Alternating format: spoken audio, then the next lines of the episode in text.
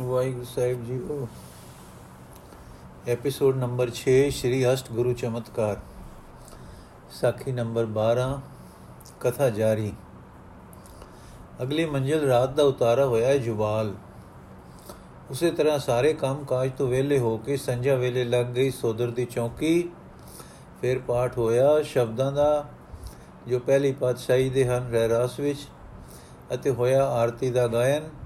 ਫਿਰ ਸੰਗਤ ਵਿੱਚੋਂ ਦੁਨੀ ਚੰਦ ਨੂੰ ਮਾਈ ਵਿਰਾਈ ਦਾ ਬਾਕੀ ਹਾਲ ਤੇ ਗੁਰੂ ਅੰਗਦ ਦੇਵ ਜੀ ਦੇ ਉਸ ਸਮੇਂ ਦੇ ਹਾਲ ਦੀ ਕਥਾ ਸੁਣਾਉਣ ਦੀ ਮੰਗ ਹੋਈ। ਤਾਂ ਉਸਨੇ ਹੱਥ ਬੰਨ ਕੇ ਆਖਿਆ, ਗੁਰੂ ਨਾਨਕ ਦੀ ਪਿਆਰੀ ਸੰਗਤੇ ਮੋٹے-ਮੋٹے ਹਾਲ ਤਾਂ ਮੈਂ ਠੁੱਲੀ-ਠੁੱਲੀ ਬੋਲੀ ਵਿੱਚ ਕੱਲ ਸੁਣਾ ਦਿੱਤੇ ਸਨ।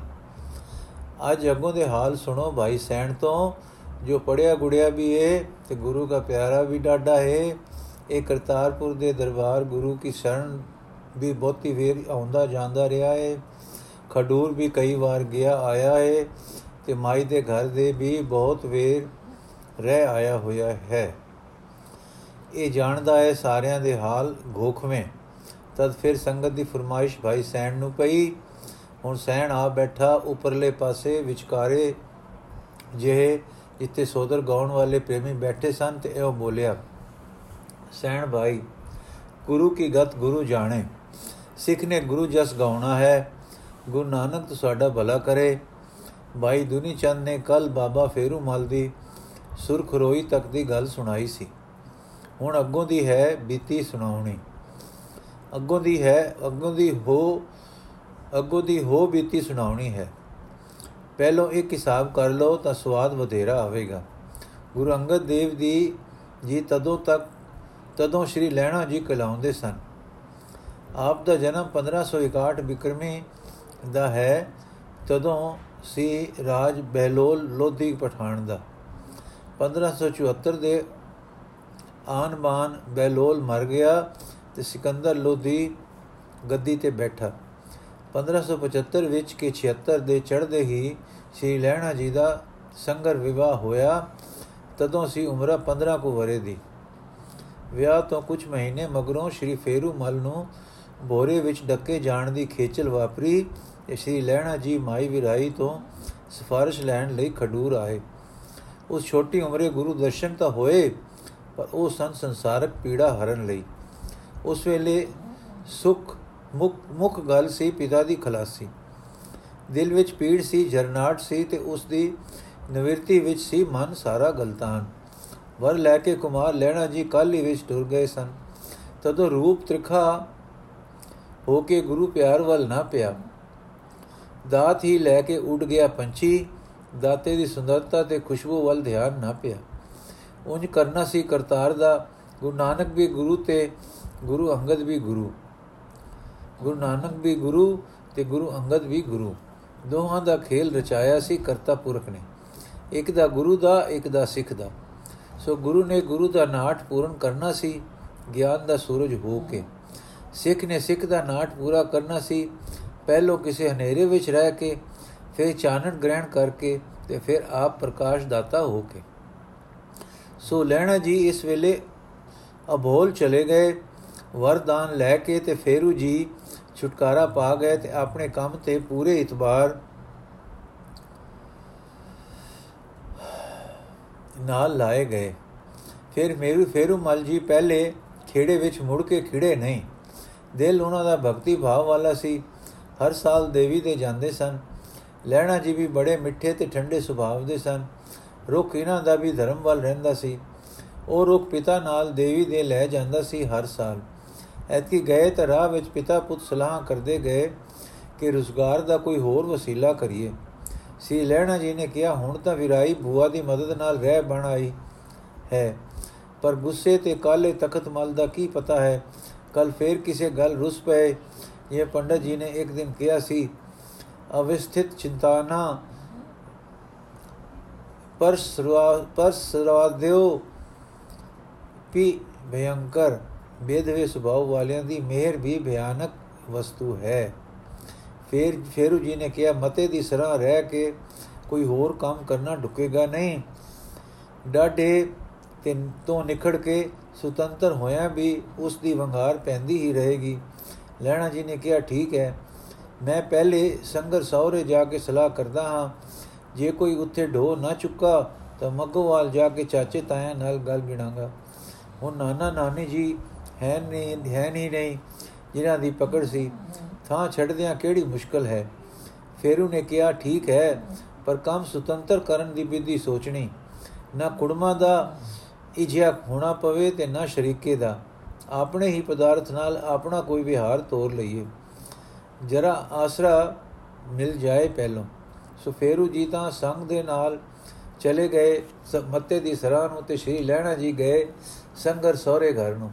ਉਹਨਾਂ ਦੇ ਸਹੁਰੇ ਵੱਡੇ ਧਨਾੜ ਤੇ ਮੰਨੇ ਪ੍ਰਸੰਨੇ ਵਪਾਰੀ ਸਨ। ਉਹਨਾਂ ਨੇ ਸਲਾਹ ਦਿੱਤੀ ਕਿ ਨਾ ਦਿਨ ਪੁੱਛੋ, ਨਾ ਵਾਰ ਸਾਡੇ ਕੋਲ ਆ ਜਾਓ। ਇੱਥੇ ਵਪਾਰ ਸੁਤੰਤਰ ਆਰੰਭ ਦਿਓ। ਕਾਕੀ ਸਾਡੇ ਕੋਲ ਆ ਜਾਏਗੀ। ਦੋਵੇਂ ਟੱਬਰ ਸੁਖ ਦੁੱਖ ਦੇ ਸਾਂਝੀਵਾਲ ਹੋ ਜਾਵਾਂਗੇ।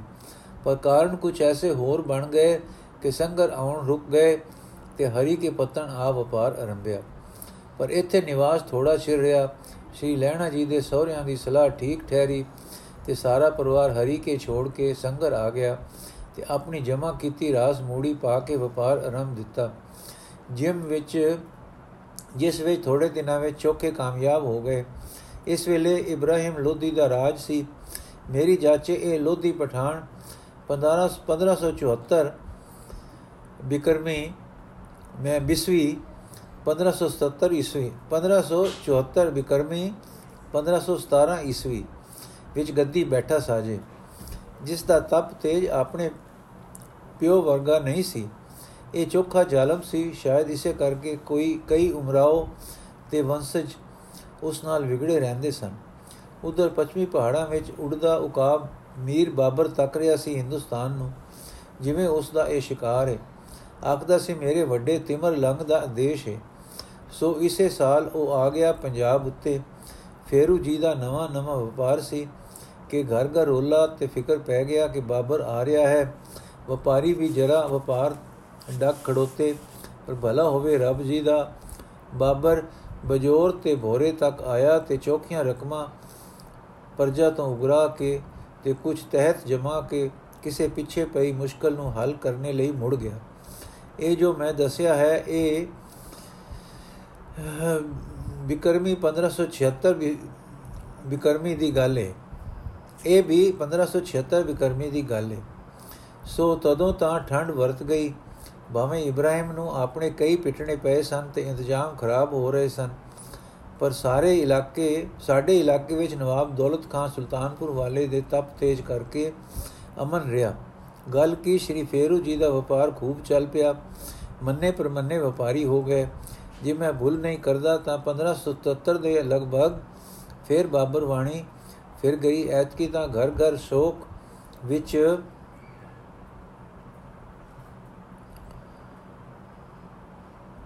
ਸੀ। ਉਸ ਕੀਤਾ ਵੀ ਜ਼ੁਲਮ ਚੋਖਾ। ਸ਼ੈਦਪੁਰ ਜੰਡਿਆਲੀ ਦੀ ਕਤਲਾਮ ਯਾਦ ਕਰਕੇ ਕਮਣੀ ਛਿੜ ਪੈਂਦੀ ਹੈ ਹੁਣ ਵੀ। ਗੁਰੂ ਬਾਬਾ ਜੀ ਉਦੋਂ ਉੱਥੇ ਹੀ ਸੀ। ਲਓ ਜੀ, ਬਾਬਰ ਸਿਆਲਕੋਟ ਤੱਕ ਤਹਿਤ ਜਮਾ ਚੁੱਕਾ ਸੀ। ਪਿੱਛੇ ਉਸ ਦੇ ਰਾਜ ਉੱਤੇ ਕੰਧਾਰ ਦੇ ਪਠਾਣਾ ਨੇ ਹੱਲਾ ਬੋਲ ਦਿੱਤਾ ਸੀ। ਸੋ ਬਾਬਰ ਫੇਰ ਮੁੜ ਗਿਆ। ਖਿਆਲ ਪੈਂਦਾ ਹੈ ਕਿ 1580 ਬਿਕਰਮੀ ਦੇ ਆਨਮਾਨ ਫੇਰੂ ਜੀ ਪਰ ਲੋਕ ਸਿਧਾਰੇ ਤੇ ਸਾਰਾ ਕੰਮ ਸ਼੍ਰੀ ਲੈਣਾ ਜੀ ਦੇ ਉੱਤੇ ਆ ਪਿਆ।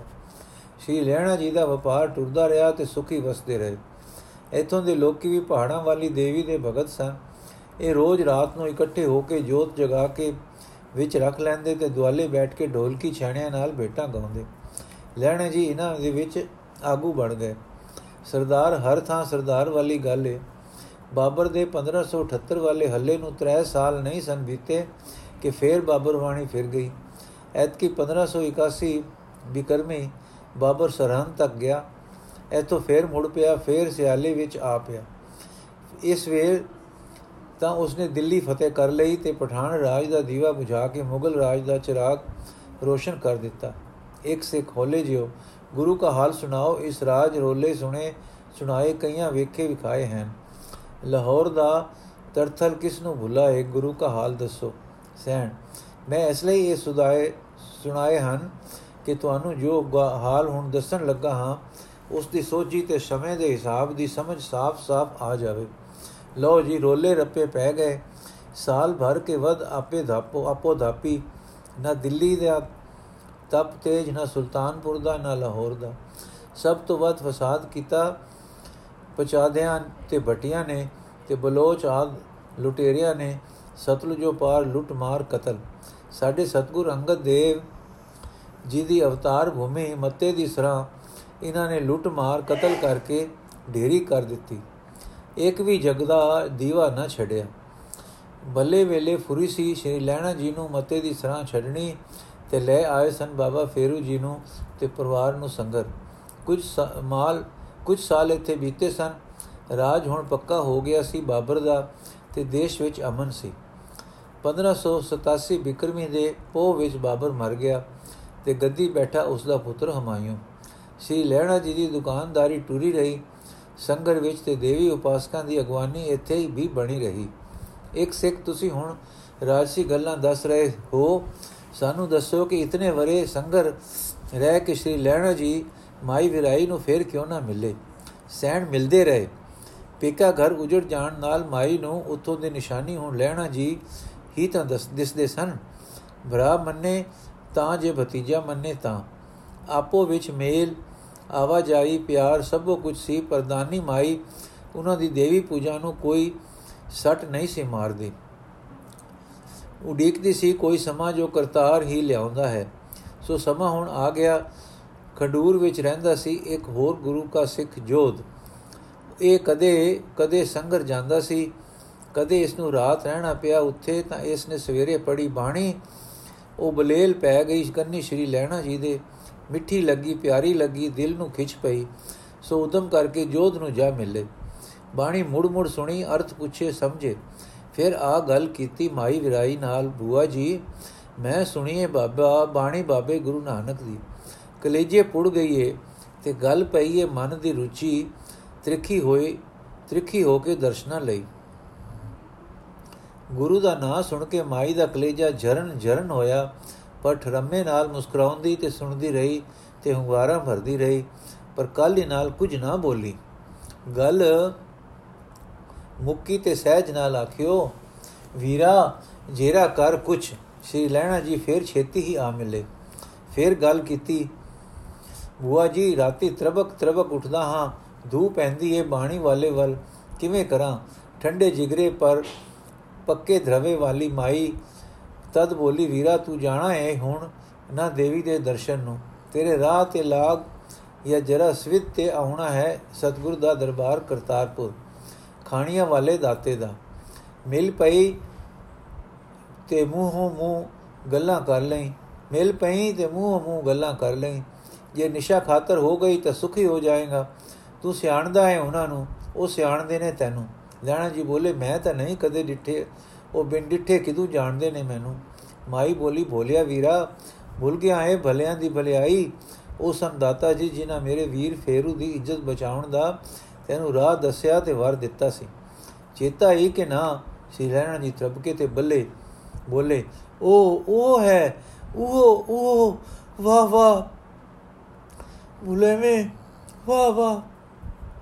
ਭੁੱਲਾ। ਭੁੱਲ ਗਿਆ। ਭੁੱਲਾ, ਭੁਲਿਆ। ਉਹ ਹਨ ਇਸ ਗੀਤਾ ਦੇ ਸ਼੍ਰੀ ਕ੍ਰਿਸ਼ਨ ਹੈ।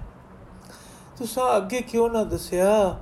ਸਿਰ ਫੇਰ ਕੇ, ਸ਼ੂਮ ਬੁਆ ਸ਼ੂਮ ਭੈਣੀ, ਮਾਈ ਹਸੀ ਤੇ ਕਹਿਣ ਲੱਗੀ, ਵੀਰਾ, ਗੱਲ ਉਦੋਂ ਕਰੀਦੀ ਹੈ ਜਦੋਂ ਕੰਨਾਂ ਨੂੰ ਚੀਰ ਕੇ ਲੰਘ ਜਾਵੇ। ਸਿਰ ਵਿੱਚ, ਸਿਰ ਵਿੱਚੋਂ ਬਹਿ ਜਾਵੇ। ਮਨ ਵਿੱਚ ਤੇ ਮਨ ਨੂੰ ਬਣਾ ਲਵੇ ਆਪਣਾ ਘਰ। ਐਵੇਂ ਕੰਨਾਂ ਵਿੱਚ ਪਿਚਕਾਰੀ ਨਾਲ ਕੰਨ ਵਿੱਚ ਘਸੋੜਿਆ ਪਾਣੀ ਕਿਸੇ ਕੰਮ ਪਿੱਛੇ ਪਰਤ ਆਇਆ ਜਿਹਾ ਗਿਆ ਤੇ ਆਹੀ ਸੇ ਲੈਣਾ ਜੀ ਬੋਲੇ, ਮੈਂ ਤਾਂ ਭਤੀਜਾ ਸਾਂ, ਭਰਾ ਸਾਂ, ਮੈਨੂੰ ਤਾਂ ਅੰਦਰ ਘੋਲ ਕੇ ਪਾਣੀ ਦੀ ਕੋੜੀ ਵੀ ਹੁੰਦੀ ਤਾਂ ਖਾ, ਤਾਂ ਵੀ, ਤਾਂ ਖੀ, ਤਾਂ ਵੀ। ਮੈਨੂੰ ਤਾਂ ਅੰਦਰ ਘੋਲ ਕੇ ਪਾਣੀ ਸੀ ਕੌੜੀ ਵੀ ਹੁੰਦੀ ਤਾਂ ਵੀ ਰਾਈ ਬੋਲੀ, ਤੂੰ ਵੀਰਾ ਹੀਰਾ ਹੈ ਖਬਰੇ ਤੇਰੇ ਭਾਗ ਕਿੰਨੇ ਯਾਵਰ ਨੇ।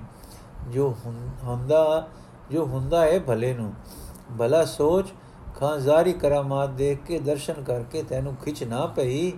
ਤੇ ਹੁਣ ਬਾਣੀ ਸੁਣ ਕੇ ਧੂ ਪਈਉ ਆ ਜਲਵੀ ਜੋ ਕਲੇਜਾ ਪਈ, ਹੀਰ ਦਿਓ। ਇਹ ਵੀਰਾ, ਕੋਈ ਅਗੰਮੀ ਖੇਡ ਹੈ ਕਿ ਨਾ? ਕੌਣ ਜਾਣੇ? ਮਰਮ ਸਾਈਂ ਦੇ, ਦੇਖ, ਹੁਣ ਇੱਕ ਗੱਲ ਆਖਦੀ ਹਾਂ, ਡਾਢੇ ਪਿਆਰ ਦੀ। ਉਹ ਸੁਣ ਤੇ ਸਮਝ ਲਈ ਮਨ ਲਾ ਕੇ। ਸੁਣ ਵੀਰਾ, ਹਰ ਮਨੁੱਖ ਦੇ ਅੰਦਰ ਰੱਬ ਏ। ਪਰ ਦੀਦਾ ਹੈ ਕਿਸਨੂੰ? ਅੰਦਰ ਇਹ ਰੋਲ ਗਚੋਲਾ ਸੋਚਾਂ ਦਾ, ਫਿਕਰਾਂ ਦਾ, ਲੋੜਾਂ ਦਾ ਵੇਲੇ ਸੰਕਲਪਾਂ ਦਾ। ਉਸ ਵਿੱਚ ਨਾ ਕੁਝ ਦੀਦਾ ਹੈ, ਨਾ ਸੁਣੀਂਦਾ ਏ, ਤੇ ਹੁੰਦਾ ਹੀ ਏ ਐਦਾਂ ਕਿ ਕਦੇ ਕਦੇ ਅੰਦਰੋਂ ਬਰੀਕ ਜਿਹੀ ਸਹਿਨਤ ਮਿਲਦੀ ਏ, ਕੋਈ ਨਿਵੀਂ ਜਿਹੀ ਸਦ ਮਨੋਂ ਸੁਣੀਂਦੀ ਏ, ਉਹ ਹੁੰਦੀ ਏ ਨੇਕੀ ਦੀ ਸਦ। ਉਸ ਨੇਕੀ ਦੇ ਮਾਲਕ ਦੀ ਆਪਣੀ ਆਵਾਜ਼। ਪਰ ਜਦੋਂ ਇਹ ਨੇਕੀ ਦਾ ਭਾਰ ਉੱਠਦਾ ਏ, ਅੰਦਰ ਤਦੋਂ ਸਾਡੇ ਮਨ ਵਿੱਚ ਜੋ ਰੋਲ ਗਚੋਲੇ ਰਹਿੰਦੇ ਨੇ, ਉਹਨਾਂ ਵਿੱਚੋਂ ਉਹ ਬਰੀਕ ਆਵਾਜ਼ ਸੁਣੀਂਦੀ ਹੋਈ ਵੇਪਰਵਾਹੀ ਵਿੱਚ ਅਣਸੁਣੀ ਹੋ ਜਾਂਦੀ ਹੈ। ਹੁਣ ਜੋ ਤੈਨੂੰ ਦੂ ਪਈ ਹੈ ਇਹ ਐਵੇਂ ਕਿਵੇਂ ਨਾ ਜਾਣੀ। ਇਹ ਹੈ ਹੀ ਅਗੰਮੀ ਸਦ ਅੰਦਰੋਂ। ਰੱਬ ਨੇ ਦਿੱਤਾ ਹੀ ਹਲੂਣਾ। ਇਸ ਨੂੰ ਅਕਲਾਂ ਫਿਕਰਾਂ ਨਾਲ ਅਣਸੁਣੀ ਨਾ ਕਰੀ। ਗੋ ਕਰ ਕਰ ਕੇ ਸਮਝੀ।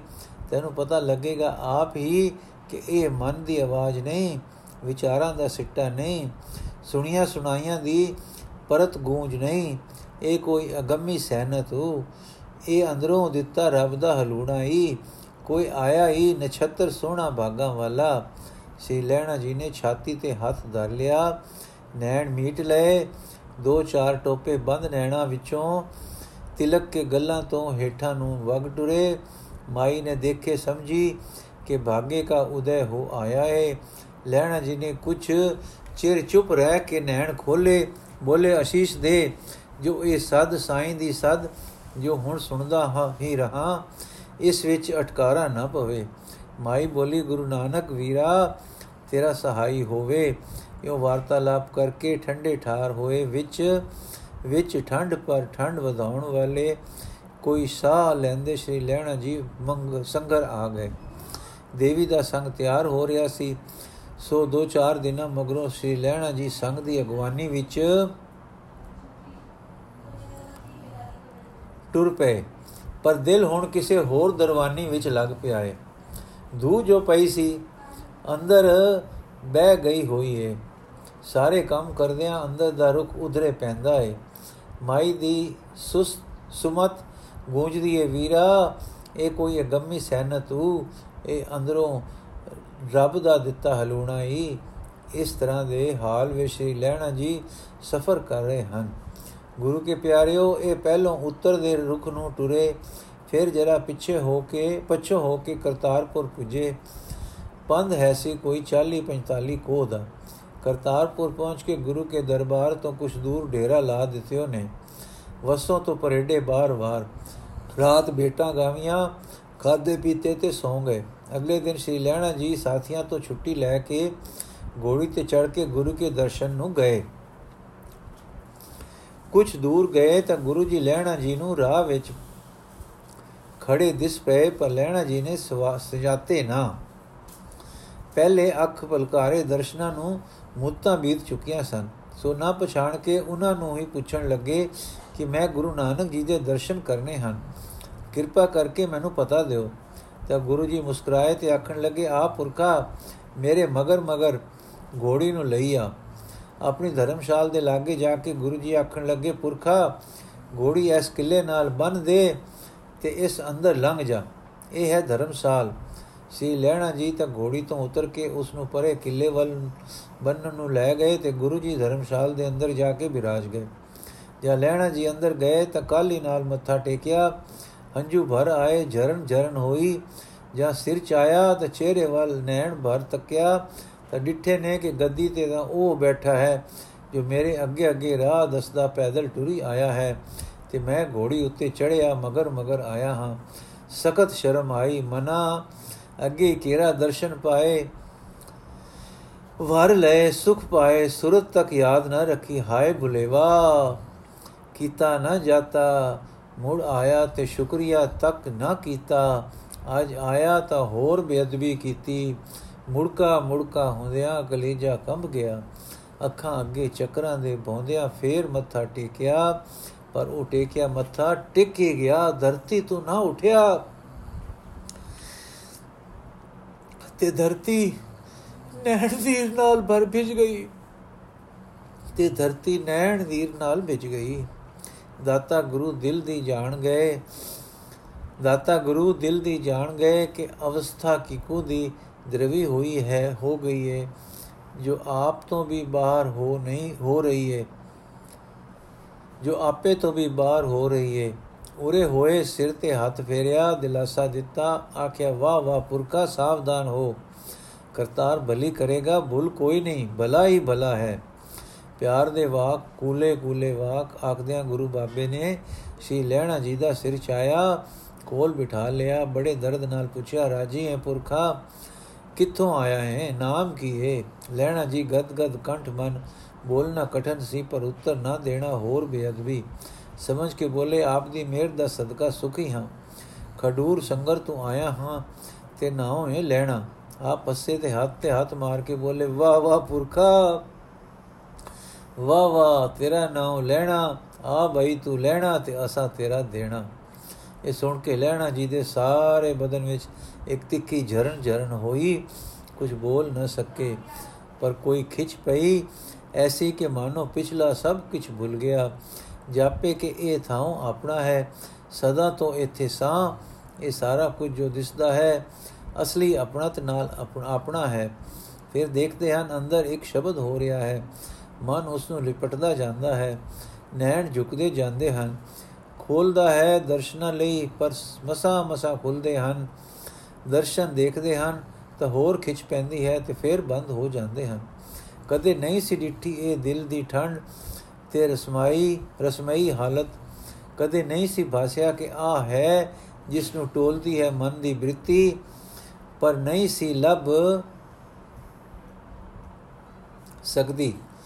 ਸਰੂਰ ਸਰੂਰ ਚੜਦਾ ਹੈ ਸਿਰ ਨੂੰ ਤੇ ਅੰਦਰ ਟਿਕਾਉ ਤੇ ਰਸ ਵਿੱਚ, ਅੰਦਰ ਟਿਕਾਉ ਤੇ ਰਸ ਵਿੱਚ ਲਈ ਜਾਂਦਾ ਹੈ, ਪਰ ਬੇਮਲੂਮਾ ਹੈ ਸਭ ਉਹ ਕੁਝ ਗੁਰੂ ਜੀ ਸਿਰ ਤੇ ਕਿਸੇ ਵੇਲੇ ਹੱਥ ਫੇਰਦੇ ਹਨ, ਕਦੀ ਕੋਈ ਪਿਆਰ ਦਾ ਵਾਕ ਆਖਦੇ ਸਨ।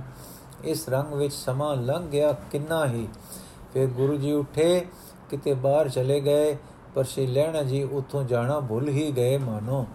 ਛੇਕੜ ਦੋ ਸਰੀਰ ਸੰਗ ਵਿੱਚੋਂ ਆਏ ਉਹਨਾਂ ਟੁੰਮ ਜਗਾਇਆ, ਆਖਣ ਲਗੇ, ਭਗਤ ਜੀ, ਐਤਨੀ ਢੇਰ ਹੈ? ਸੰਗ ਨੂੰ ਭੁੱਲ ਹੀ ਗਏ, ਦਰਸ਼ਨ ਘੜੀ ਪਲ ਹੋ ਲਏ। ਹੁਣ ਚੱਲੋ, ਸਾਰਾ ਸੰਗ ਉਡੀਕ ਰਿਹਾ ਹੈ ਸ੍ਰੀ ਲੈਣਾ ਜੀ ਨੇ ਲੰਮਾ ਠੰਡਾ ਸਾਹ ਲਿਆ ਤੇ ਬੋਲੇ, ਭਗਤੋ, ਤੁਸੀਂ ਜਾਓ। ਮੈਂ ਹੁਣ ਜਾਉਣ ਆਉਣ ਜੋਗਾ ਨਹੀਂ ਰਿਹਾ। ਜਿਸ ਲਈ ਮੈਂ ਦੇਵੀ ਦੇ ਦਵਾਰ ਜਾਂਦਾ ਸੀ, ਉਹ ਦਾਤ ਮੈਨੂੰ ਇੱਥੋਂ ਲੱਭ ਪਈ ਏ। ਤੁਸਾਂ ਨੂੰ ਲੱਭੇ ਤਾਂ ਲੈ ਲਓ ਨਹੀਂ ਤਾਂ ਮੇਰੀ ਉਡੀਕ ਨਾ ਕਰੋ ਤੇ ਆਪਣੇ ਰਾਹ ਜਾਓ। ਤੁਸਾਂ ਨੂੰ ਮੰਦਾ ਲੱਗੇਗਾ, ਮੇਰਾ ਨਾ ਜਾਣਾ, ਪਰ ਮੇਰੇ ਵਸ ਦੀ ਗੱਲ ਨਹੀਂ ਕਹੀ, ਨਹੀਂ ਰਹੀ। ਮੇਰੀ ਬੇਵਸੀ ਦੇਖ ਕੇ ਵਸ ਨਾ ਲਾਓ। ਮੈਨੂੰ ਲੈ ਟੁਰਨ ਦਾ ਖਿਮਾ ਕਰ ਦਿਓ। ਮੁੜਦੇ ਹੋਏ ਦਰਸ਼ਨ ਕਰੀ ਜਾਣੇ। ਜੇ ਤੁਹਾਡੇ ਭਾਗਾਂ ਵਿੱਚ ਹੋਵੇ ਤਾਂ ਤੂੰ, ਕੁਝ ਤੁਸਾਂ ਨੂੰ ਵੀ ਮਿਲ ਪਵੇ ਨੇ। ਉਹਨਾਂ ਨੇ ਮਿੰਨਤ ਤਰਲਾ ਕੀਤਾ ਤਾਂ ਆਪ ਬੋਲੇ ਪੈਰ ਨਹੀਂ ਚਲਦੇ, ਦਿਲ ਨਹੀਂ ਉੱਠਦਾ, ਮੈਂ ਬੇਵਸ ਹਾਂ। ਮੈਨੂੰ ਖਿਮਾ ਕਰ ਦਿਓ, ਮੈਨੂੰ ਬਖਸ਼ ਦਿਓ। ਗੱਲ ਕੀ ਜਦ ਉਹਨਾਂ ਨੇ ਡਿੱਠਾ ਕਿ ਕੋਈ ਪੇਸ਼ ਸ਼੍ਰੀ ਲੈਣਾ ਜੀ ਨਾਲ ਨਹੀਂ ਜਾਂਦੀ ਤਾਂ ਨਿਰਾਸ਼ ਹੋ ਕੇ ਟੁਰ ਗਏ। ਨਦੀ ਸਮੁੰਦਰ ਪਹੁੰਚੀ, ਵਾਂਗੂ ਆਪ ਤਾਂ ਰਹਿ ਗਏ ਕਰਤਾਰਪੁਰੇ ਹੀ, ਸੰਗ ਗਿਆ ਦੇਵੀ ਨੂੰ। ਪਰ ਖਬਰਾਂ ਕਰਤਾਰਪੁਰੇ ਹੀ ਸੰਗ ਗਿਆ, ਪਰ ਖਬਰਾਂ ਨੂੰ ਖੰਭ ਲੱਗੇ ਹੁੰਦੇ ਹਨ। ਉੱਡ ਗਈ ਖਬਰ ਸੰਗਰ ਨੂੰ ਕਿ ਲੈਣਾ ਸੰਗ ਦਾ ਆਗੂ ਕਰਤਾਰਪੁਰੇ ਨਾਨਕ ਤਪੇ ਪਾਸ ਰਹਿ ਪਿਆ ਹੈ ਸੰਗ ਨੂੰ ਜਵਾਬ ਦੇ ਦਿੱਤਾ ਸੂ ਤੇ ਆਪ ਸਾਧ ਹੋ ਕੇ ਬਹਿ ਗਿਆ ਹੈ ਤਪੇ ਦੇ ਦੁਆਰੇ ਧੂਣੀ ਰਮਾ ਕੇ। ਘੇਰੋਂ ਗਿਆ ਹੁਣ ਘਰ ਘਾਟ ਤੋਂ ਗਿਆ ਗੁਜਰਿਆ ਹੋ ਗਿਆ ਹੈ। ਹੁਣ ਘਰ ਘਾਟ ਤੋਂ ਗਿਆ ਗੁਜਰਿਆ ਹੋ ਗਿਆ ਹੈ। ਇਹੋ ਜਿਹੀਆਂ ਖੰਭ ਤੋਂ ਡਾਰਾਂ ਬਣੀਆਂ ਖਬਰਾਂ ਜਦ ਆ ਪਹੁੰਚਿਆ ਸੰਗਰ ਤੇ ਖੰਡੂਰ, ਤਾਂ ਸ਼੍ਰੀ ਲੈਣਾ ਜੀ ਦੇ ਆਪਣੇ ਘਰ ਤੇ ਸਹੁਰੇ ਘਰ ਤਾਂ ਸੋਗ ਪੈ ਗਿਆ। ਕਿਹੜੇ ਚਮਨਾ ਤੇ ਇਹ ਖਬਰ ਕਿ ਤਪੇ ਦੇ ਦੁਆਰੇ ਹੀ ਰਹਿ ਪਏ ਹਨ। ਸਾਧ ਬਣ ਕੇ ਸ਼੍ਰੀ ਲੈਣਾ ਜੀ ਬਰਫਾਂ ਵਾਂਗ ਪਈ। ਪਹਿਲੇ ਦਿਨ ਦੇ ਗਮ ਫਿਕਰ ਦੀ ਹਨੇਰੀ, ਮਗਰੋਂ ਅਗਲੇ ਦਿਨ ਮਾਈ ਖੀਵੀ, ਜੋ ਬੜੀ ਨੇਕ ਸਮਝ ਵਾਲੀ ਤੇ ਅਤੀ ਪਤ ਪ੍ਰੇਮਣ ਸੀ, ਜ਼ੀਰਾ ਧਾਰ ਕੇ ਮਾਈ ਵਿਰਾਈ ਦੇ ਘਰ ਗਈ। ਤੇ ਆਪਣੀ ਬਿਰਥਾ ਜਾ ਸੁਣਾਈ। ਫਿਰ ਬੋਲੀ, ਬੇਬੇ, ਹੁਣ ਤੂੰ ਹੋ ਦੱਸ ਕਿਵੇਂ ਕਰਾਂ? ਵਪਾਰ ਨੂੰ ਕੌਣ ਸੰਭਾਲੇ? ਬੱਚਿਆਂ ਨੂੰ ਕੌਣ ਪਾਲੇ? ਪੜਾਵੇ ਤੇ ਸਿਖਾਵੇ ਤੇ ਮੇਰਾ ਵੇਲ ਵਾਂਗੂ ਕਮਦਾ ਜੀਆ, ਕਿਸ ਆਸਰੇ ਖੜੋਵੇ? ਤੂੰ ਦਾਨੀ ਹੈ, ਤੂੰ ਸਾਡੇ ਟੱਬਰ ਨਾਲ ਪਿਆਰ ਕਰਨ ਵਾਲੀ ਹੈ। ਲੋਕੀ ਦੱਸਦੇ ਹਨ ਕਿ ਤੂੰ ਉਹਨਾਂ ਸੰਤਾਂ ਦੀ ਕਦਰ ਪਾਉਣ ਵਾਲੀ ਹੈ। ਆਪਣੇ ਵੀਰ ਦਾਤੇ ਉਸ ਦੇ ਟੱਬਰ ਦਾ ਫਿਕਰ ਖਸਮਾਨਾ ਵੀ ਸਾਰਾ ਤੈਨੂੰ ਹੈ ਮੇਰੀ ਦੌੜ ਵੀ ਤੇਰੇ ਤਾਈ ਹੈ ਵਿਰਾਈ, ਸੁਣ ਬੀਬਿਆ, ਜੋ ਕੁਝ ਤੂੰ ਆਖਿਆ ਹੈ ਦੁਨੀਆ ਦੇ ਲੇਖੇ ਸੱਚ ਹੈ ਪਰ ਇਹ ਸੱਚਮੁੱਚ ਸੱਚ ਨਹੀਂ ਹੋ ਸੱਚ ਹੁੰਦਾ ਹੈ ਕਦੇ ਫਿੱਕਾ, ਕਦੇ ਕੁੜਾਕਾ, ਕੁੜਾਗਾ, ਅਤੇ ਕੋੜਾ ਤੇ ਕੋੜਾ ਘੁੱਟ ਕਰਕੇ ਪੈਦਾ ਹੈ ਪੈਂਦਾ ਹੈ ਪੀਣਾ, ਪਰ ਕੱਟਦਾ ਹੈ ਕੋੜੇ ਰੋਗਾਂ ਨੂੰ। ਪਿਆਰ ਦਿਲਾਸੇ ਦੀਆਂ ਗੱਲਾਂ ਸੁਖਾਉਂਦੀਆਂ ਨਹੀਂ ਸਦਾ, ਪਰ ਕਦੇ ਰਤਾ ਦੁਖਾਵੀ ਤੇ ਅਸੈਂਦੀ ਗੱਲ ਜਗਾ ਦਿੰਦੀ ਏ ਸੁੱਤੀ ਆਤਮਾ ਨੂੰ। ਹੋਸ਼ ਲਿਆ ਦਿੰਦੀ ਏ ਬੇਸੁਰਤ ਪਏ ਨਸੀਬਾਂ ਨੂੰ ਤੇ ਅੰਦਰਲੇ ਨੂੰ ਰੰਗ ਲਾ ਦਿੰਦੀ ਹੈ। ਹਿਆ ਕਰ ਪੱਕਾ ਤੇ ਸੁਣ ਸਚੀਆਂ, ਦੇਖ ਮੇਰਾ ਪੇਕਾ ਘਰ ਕਿੱਥੇ ਵੇ? ਕਿੱਥੇ ਪਿੰਡ ਗਿਰਾਂ ਕੋਟ ਤੇ ਬਾਗ ਬਗੀਚੇ? ਕਿੱਥੇ ਹਨ ਸ਼ੀਆਂ ਵਰਗੇ ਮੇਰੇ ਵੀਰ ਤੇ ਸਰਦੂਲੀਆਂ, ਸਰਦੂਲਿਆਂ ਬਾਪੂ, ਮਾਖਿਓ ਤੇ ਮਿੱਠੀ ਮਾਂ ਤੇ ਸੋਹਣੀਆਂ ਭਾਬੀਆਂ ਅਪ ਅੱਖ ਪਲਕਾਰੇ ਵਿੱਚ ਸਭ ਸਫਨ ਸਫਾ ਹੋ ਗਿਆ। ਮੇਰੇ ਵੱਲ ਕੀ ਪਾਤਸ਼ਾਹ ਵੱਲ ਤੱਕ? ਕਿੱਥੇ ਹੈ ਬੈਲੋਲ ਸਿਕੰਦਰ ਲੋਧੀ? ਕਿੱਥੇ ਹੈ ਜਣੇ ਖਣੇ ਨਾਲ ਲੜ ਪੈਣ ਵਾਲਾ ਇਬਰਾਹਿਮ ਪਾਤਸ਼ਾਹ? ਵਲੇਟੀ ਗਈਓ ਪਠਾਣਾ ਦੀ ਸਫਾ ਤੇ ਵਿੱਚ ਗਈਓ ਮੁਗਲਾਂ ਦੀ। ਇਹ ਪਤਾ ਨਹੀਂ ਕਿ, ਨਹੀਂ ਹੋ ਕਿ ਇਹ ਕਿੰਨੀ ਕੁ ਲੰਮੀ ਹੈ ਸਾਈ ਜਾਣੇ। ਦੁਨੀਆ ਤੁਰੀ ਜਾਂਦੀ ਹੈ ਹਰ ਛਿਨ। ਇਸ ਵਿੱਚ ਲੱਭਣਾ ਹੈ ਕੋਈ ਠਾਰ ਟਿਕਾਣਾ। ਉਹ ਗਈ, ਉਹ ਹੈ ਨੇਕੀ। ਨੇਕੀ ਕਰਨੀ ਆਲੇ ਦੁਆਲੇ ਜਿਵੇਂ ਚੰਦਨ ਕਰਦਾ ਹੈ ਖੁਸ਼ਬੋਈ ਦੀ ਨੇਕੀ ਦਾ ਦਾਨ। ਪਰ ਨਿਰਾ ਨੇਕੀ ਦਾ ਦਾਨ ਨੇਕੀ ਕੂਕ ਕੂਕ ਤੇ ਕੇ ਕਰਨਾ ਕੋਈ ਨੇਕੀ ਨਹੀਂ ਹੋ ਚੰਦਨ ਵਾਂਗੂ ਮੁਸਕਣਾ, ਅੰਦਰੋਂ ਤੇ ਬਾਹਰ ਆਪੇ ਪਈ ਮੁਸ਼ਕ ਮੱਚੇ, ਆਪੇ ਪਈ ਦਾਨ ਹੋਵੇ, ਉਹ ਨੇਕੀ ਉਹ ਦਿਲ ਦੇ ਧੁਰ ਅੰਦਰ ਹੇਠਾਂ ਹੇਠਾਂ ਕਿਤੇ ਛੱਪੀ ਬੈਠੀ ਹੋ, ਜਾਗ ਪਈ ਹੋ। ਨੇਕੀ ਤੇਰੇ ਮਾਲਕ ਦੇ ਅੰਦਰ ਲੁਕੀ ਬੈਠੀ। ਅਮਰ ਨੇਕੀ ਤੇਰੇ ਮਾਲਕ ਦੇ ਅੰਦਰ ਆ ਰਹੀ ਹੈ ਉੱਪਰ ਉੱਪਰ ਤੇ ਹੁਣ ਜਿੱਥੇ ਪਹਾੜਾਂ ਤੇ ਜਿੱਥੇ ਪਹੁੰਚਦਾ ਹੈ, ਉਹ ਉਹ ਥਾਂ ਹੈ ਭਾਗ ਲਾਉਣ ਵਾਲੀ। ਸਾਤੇ ਨੂੰ ਬਿੰਦੀ ਲਾ ਕੇ 70 ਤੇ 70 ਨੂੰ ਬਿੰਦੀ ਲਾ ਕੇ 700 ਕਰ ਦੇਣ ਵਾਲੀ। ਦੁਨੀਆ ਨੂੰ ਵਾਪਰੀ। ਦੁਨੀਆ ਨੂੰ ਵਪਾਰੀ ਲੱਗਦਾ ਹੈ ਪੈਸਾ ਕਮਾਉਂਦਾ, ਤੈਨੂੰ ਲੱਗਦਾ ਪਿਆਰਾ ਕੰਤ ਹੁਣ ਜਾਂ ਛੁਹਾਈ ਪਾਰਸ ਨੂੰ ਸੋਨਾ ਤਾਂ ਹੋ ਹੀ ਗਿਆ ਹੈ ਸਮਝ? ਪਰ ਸੰਤ ਪਾਰਸ ਲੱਗ ਕੇ ਕਈ ਵੇਰ ਪਾਰਸ ਵੀ ਬਣਾ ਕੱਢਦਾ ਏ। ਕੀ ਜਾਣੀਏ ਪਾਰਸ ਛੂ ਨਾਲ ਪਾਰਸ ਹੀ ਬਣ ਜਾਵੇ? ਕਿ ਪਾਰਸ ਹੋਵੇ ਲਪੇਟਿਆ ਗੁਦੜੀ ਵਿੱਚ ਤੇ ਪਾਰਸ ਛੂ ਨਾਲ ਬਾਹਰ ਨਿਕਲ ਆਵੇ। ਜਾਣੇ ਰੱਬ ਦੀਆਂ ਰੱਬ, ਪਰ ਤੂੰ ਲੰਮੀ ਨਜ਼ਰ ਕਰ ਵੇਖ, ਰੱਬ ਭਲਾ ਕਰਸੀ। ਨੇਕੀ ਦੇ ਘਰ ਗਿਆ, ਨੇਕੀ ਦੀ ਨਿਧ ਬਣ ਕੇ ਹੀ ਆਵੇਗਾ। ਨੇਕੀ ਦੀ ਨਿਧ ਬਣ ਕੇ ਹੀ ਆਵੇਗਾ। ਮੈਂ ਤਾਂ ਸ਼ੁਕਰ ਪਈ ਕਰਨੀ ਆ ਜੋ ਉਸਨੇ ਉਹ ਦਾਤਾ ਇੰਨਾ ਪਿਆਰਾ ਲੱਗਾ ਏ ਤੇ ਜੁਟ ਪਿਆ ਏ ਸੇਵਾ ਵਿੱਚ ਕਿ ਦੇਵੀ ਦੇਵਤੇ ਦੀ ਲਾਜ ਜਿੱਤ ਲਈ ਸੂ, ਲੋਕਾਂ ਦੀ ਲਾਜ ਜਿੱਤ ਲਈ ਸੂ, ਕੁਲ ਦੀ ਲਾਜ ਜਿੱਤ ਲਈ ਸੂ, ਕੁਟੰਬ ਦਾ ਮੋਹ ਜਿੱਤ ਲਿਆ ਸੂ। ਖੁਸ਼ ਹੋ ਤੂੰ ਵੀ। ਖੀਵੀ ਤੇ ਮੈਂ ਕਿਸ ਆਸਰੇ ਜੀਵਾਂ ਬੇਬੇ? ਵਿਰਾਈ ਪਿਆਰਿਆਂ ਤੇ ਸਜਣਾ ਦੀ ਉਰਿਆਈ ਵੇਖ ਕੇ ਖਿੜੀਏ, ਤੋਖਲਾ ਨਾ ਕਰੀਏ। ਜੇ ਕੰਨ ਪਾਟਿਆਂ, ਸਿਰ ਖੁੱਥਿਆਂ ਕਿ ਡੰਡੀਆਂ ਦੇ ਢੇ ਚੜ ਗਿਆ ਹੋਵੇ, ਫਿਰ ਤਾਂ ਗਿਆ ਘਰ ਘਾਟੋਂ। ਪਰ ਜਿੱਥੇ ਹੋ ਗਿਆ ਹੈ, ਉਹਨਾਂ ਦਾ ਮਾਰਗ ਇੱਕ ਗ੍ਰਸਥ ਨੂੰ ਵਸਾਉਣਾ। ਬੂਟਾ ਬਾਹਰੋਂ ਪੁੱਟ ਕੇ ਰੜਿਆਂ ਵਿੱਚ ਨਾ ਵਗਾ ਮਾਰਨਾ, ਪਰ ਬਾਗ ਵਿੱਚ ਹੀ ਖੁੱਲੀ ਹਵਾ ਵਿੱਚ ਲਾ ਦੇਣਾ ਤੇ ਖੁੱਲਾ ਪਾਣੀ ਖੁੱਲੀ ਧੁੱਪ ਸੋਹਣੀ ਗੋਡੀ ਗੋਡੀ ਨਦੀੜੀ ਦੇ ਕੇ ਬੂਟਾ ਪਾਲ ਕਰਨਾ। ਖੀ ਬੋਲੀ ਇੱਕ ਲੰਮਾ ਸਹੂਲਤ ਵਾਲਾ ਸ਼ਾਹ ਲੈ ਕੇ, ਬੇਬੇ, ਮੈਂ ਕੀ ਜਾਣਾ? ਤੈਨੂੰ ਸ਼ਰਮ ਹੈ ਅਸਾਂ ਗਰੀਬਾਂ ਦੀ। ਬੀਬੀ, ਬੇਬੇ, ਫਿਰ ਕਦੇ ਘਰ ਆ ਜਾਣਗੇ? ਹੈ ਸੱਚ, ਸੱਚੋ ਸੱਚ ਦੱਸੀ, ਤੂੰ ਸੰਤਾਂ ਦੀ ਪਿਆਰੀ ਹੈ। ਵਿਰਾਈ ਬੋਲੀ, ਬੀਬਿਆ, ਬਾਬਾ ਤੇਰੇ ਬਾਪ ਨੇਕੀ ਦੇਵੇ। ਮੈਂ ਕੀ ਆਖਾਂ? ਪਰ ਇੱਕ ਗੱਲ ਪੱਕ ਜਾਣ ਲੈ ਕਿ ਜਿਸ ਦੁਆਰੇ ਉਹ ਗਿਆ ਹੈ ਉਹ ਦਰ ਬੂਟੇ ਪਟ ਨਹੀਂ ਹੋ ਮੇਰਾ ਵੀਰ ਸੋਹਣਾ ਹੋ ਕੇ ਆਵੇਗਾ, ਅੱਗੇ ਹੀ ਸੋਹਣਾ ਹੈ ਚੰਦ ਹੈ ਹੁਣ ਚੰਦਾਂ ਦਾ ਚੰਦ ਹੋ ਜਾਵੇਗਾ। ਹੁਣ ਚੰਦਾ ਦਾ ਚੰਦ ਹੋ ਆਵੇਗਾ। ਗ੍ਰਸਥ ਵਿੱਚ ਨਿਰਵਾਣਤਾ ਹੋ ਜਾਸੀ, ਆ, ਪਰ ਗ੍ਰਸਥ ਤੋਂ ਉਦਾਸ ਹੋ ਨਹੀਂ ਟੁਰ ਵੰਜੇਗਾ ਗ੍ਰਸਥ ਵਿੱਚ ਨਿਰਵਾਣਤਾ ਹੋ ਜਾਸੀ ਆ, ਪਰ ਗ੍ਰਸਥ ਤੋਂ ਉਦਾਸ ਹੋ ਨਹੀਂ ਟੁਰ ਵੰਜੇਗਾ ਫਿਰ ਖੇਵੀ ਛਾਤੀ ਤੇ ਹੱਥ ਧਰ ਕੇ ਬੋਲੀ, ਬੇਬੇ ਬਲਾ ਜੇ ਟੁਰ ਹੀ ਹੁੰਜੇ ਤਾਂ ਮੈਨੂੰ ਨਾਲ ਟੋਰੀ। ਮੈਂ ਜੋ ਗੋਦੜੀ ਪਾਏਗਾ, ਤਾਂ ਲੀਰਾ ਹੰਡਾਸਾ। ਜੋ ਮੰਗ ਖਾਏਗਾ, ਤਾਂ ਠੂਠਾ ਫੜ ਕੇ ਗਦਾ ਕਰਨ ਮੈਂ ਜਾਸਾ। ਸੋਨੇ ਨੂੰ ਦਰ ਦਰ ਨਾ ਫਿਰਨ ਦਿਆਗੀ।